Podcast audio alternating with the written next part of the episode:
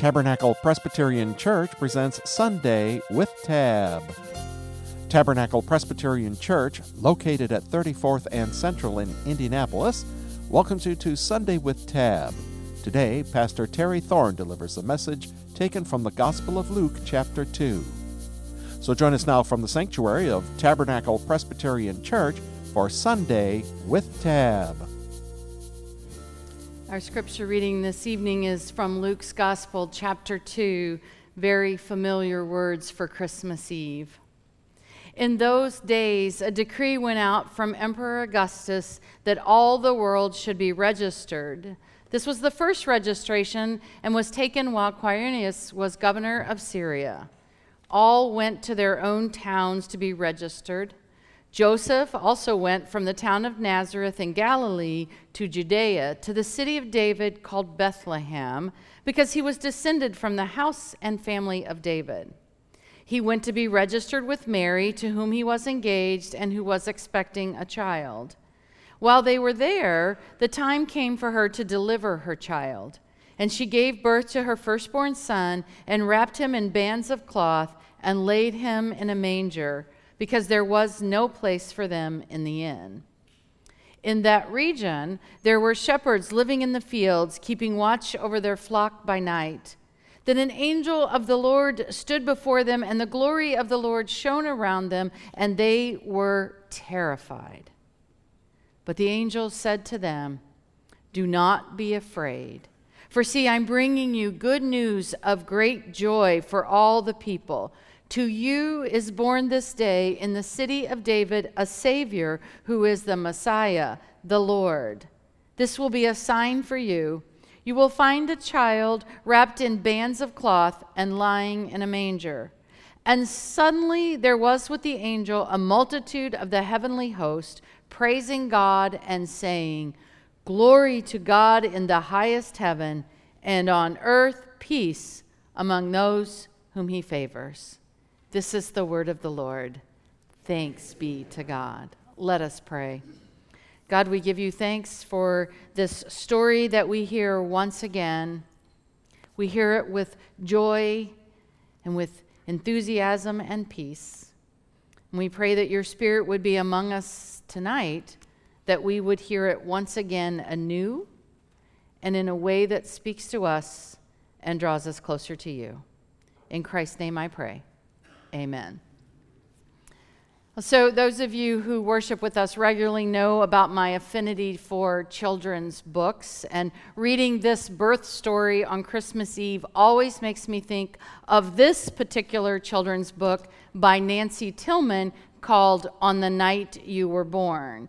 Now, it's not the story of Jesus' birth, but it's, instead, it's a story told by a mother to her child on the magical night on which he was born a night celebrated, celebrated by uh, geese flying home for the occasion and polar bears dancing with joy. And the whole world comes alive with thanksgiving because this baby has arrived. And Tillman captures the incredible, indescribable joy that comes with new parenthood which I believe is probably similar to how Mary and Joseph must have felt on the night Jesus was born. There was wonder and excitement and amazement and the stupor that hits new parents when they realize the magnitude of the responsibility that they have for this tiny little creature. And even though Jesus was the Son of the Most High, let's not lose sight of the fact that he was a tiny, vulnerable, newborn baby. Jesus depended on Mary and Joseph for his care and his comfort, for his provision and for his protection. He nursed and he cried and he needed to be cuddled like every other helpless infant ever born. Now, it is unlikely that Mary and Joseph understood the full significance of Jesus' arrival, but like all new parents, they had a very special birth story to share.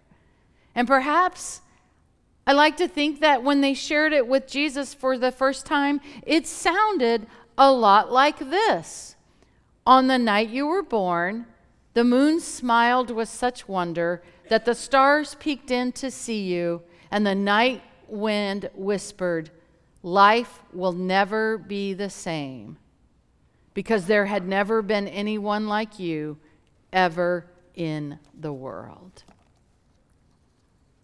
Sharing arrival stories is one of those things that nearly every family does in one form or another. Most parents are delighted to tell stories about how their children came to be, whether by birth or marriage or adoption. And what child doesn't want to hear the story about how special and loved they are? We all have our night you were born type stories that we never tire of telling or hearing. And for Christians, Luke's narrative of Jesus' birth is our favorite on the night you were born story, especially on Christmas Eve. And every year, we want to hear this story once again every single year. And some of us, we probably know most of it by heart, while others probably we remember bits and pieces that you've picked up through the years, and still others are not sure which part comes from the scripture and which parts are lyrics to Christmas carols. Nonetheless, on this night, Christmas Eve, it really is about retelling the birth story. We want to sing about it and celebrate it and light candles to commemorate it. We see it in de- uh, decoration and in the creche displays. We're kind of like the family members who gather around the hospital room of a newborn. We've come to see this baby and to celebrate his arrival and to hear all about his birth. Or we're like the shepherds following the Bethlehem star. We want to know what happened on the night he was born. Why? Why? What is it about this story that draws us in? Why is it such a big deal? It's an interesting question to ask ourselves. Why are we here tonight? I don't mean just we, those of us in this sanctuary here at this particular place. I'm talking about in the proverbial we. I wonder why is the world, for one magical, mysterious moment, kneeling at the manger on Christmas Eve? Think about it. One night a year, all around the world, People who rarely cross the threshold of the church are seated next to folks who faithfully attend week after week. For a moment in time, hearts that are broken sing again tonight. And the lonely find company, and the strangers find a friend. Power and politics are set aside for the handshake of peace filled with wonder and hope. Tonight, eyes don't see differences and divisions, and ears don't hear shame, and hearts momentarily tune out hatred and anger and fear. For one night, all are welcome without prejudice or condition, and we get a glimpse of the great what could be. How can one little birth story make that happen? The truth is, one little birth story can't make that happen, at least not if it's just a birth story. It happens because this birth story is also a love story. A birth life, death, and resurrection love story. This is a story of a creator who loves us so much that he would not rest until the whole world understands how much. This is the story of a God who loves us so much, he was willing to come to the earth as a baby. Maybe so we would not feel threatened by his divinity, or maybe so that we could relate to him through his humanity, but definitely so that we would come to know and trust his love.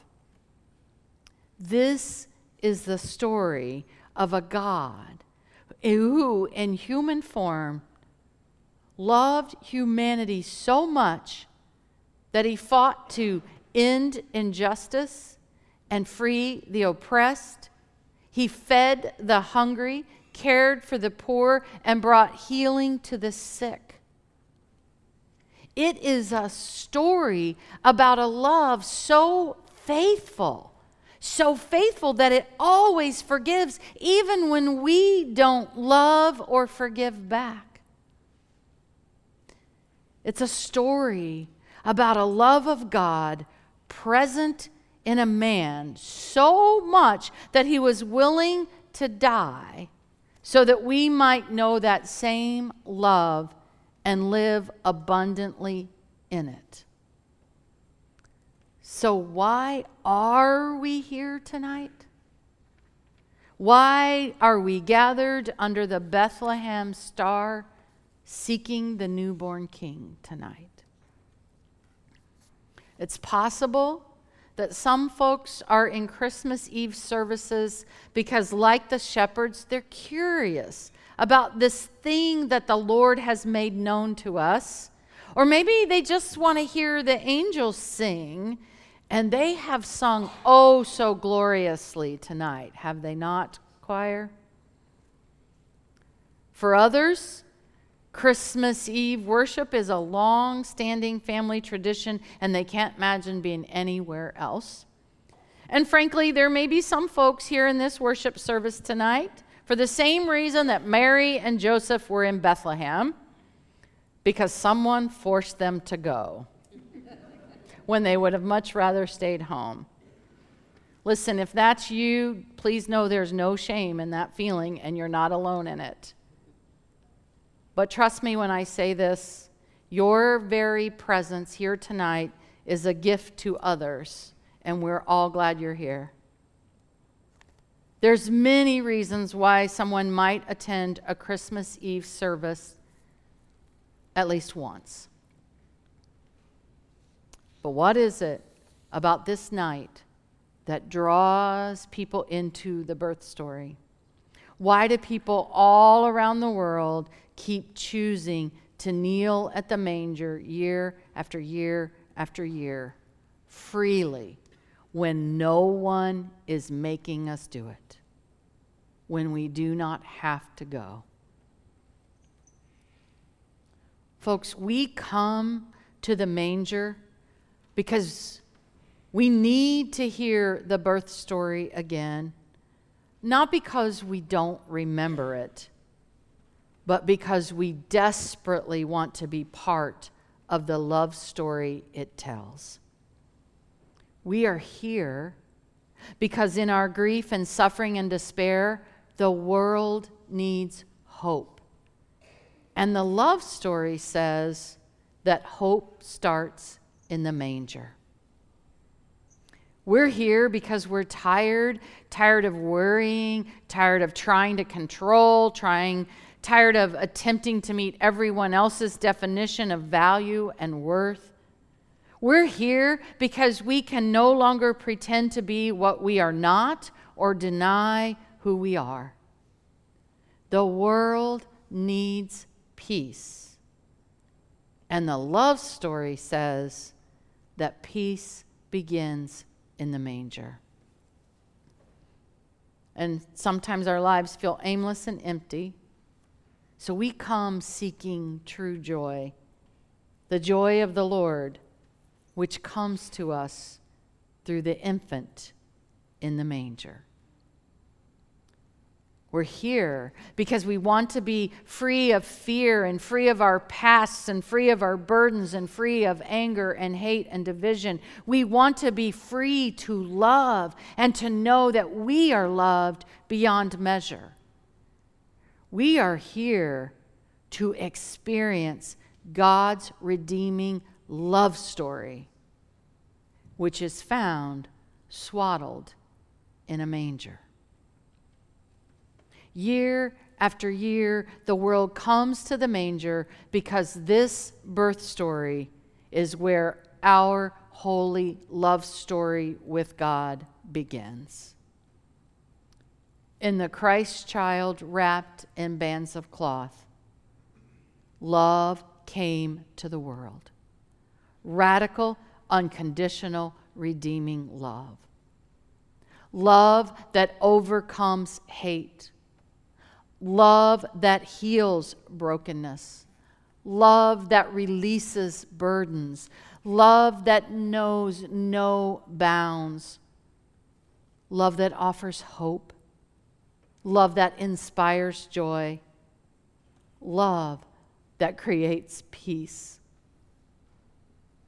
Love that keeps coming to us over and over again. Love that will not let us go. We come tonight all around the world because we want to experience that very same love in our own lives and we want to see it throughout the world tonight and always. Italian poet Cesare Pavese once said, We do not remember days, we remember moments. And I think he's right. Years from now, we won't remember much about this night of worship. Certainly not the message. Perhaps a faint memory of the familiar music or the warmth of candlelight. It will linger in our minds, but only for a short while. So, what is it in this moment that has the potential to last, to be remembered? The love that is with us, the way this night makes us feel. The Holy Spirit of Christ, whose birth we celebrate tonight, lives within us, loving us always and in moments like this one, as well as every moment that the harsh world we live in gives us, the hope and peace and joy we feel tonight can last because the love of God is eternal. We do not remember days, we remember moments on this night, the world experiences a holy moment of hope, a sacred moment of peace. On this Christmas Eve night, we remember the birth story of long ago, and in this moment, we become part of the eternal love story that the world longs to hear.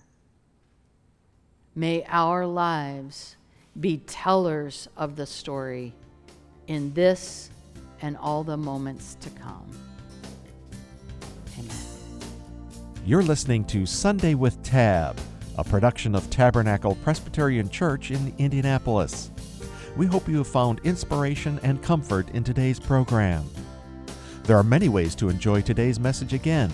Subscribe to the Tab podcast on your favorite podcast app or go to tabpres.org, tap on the graphic marked Sermons, and select the sermon you wish to hear. While there, you can also view the entire worship service. We invite you to join us for worship this morning at Tabernacle Presbyterian Church.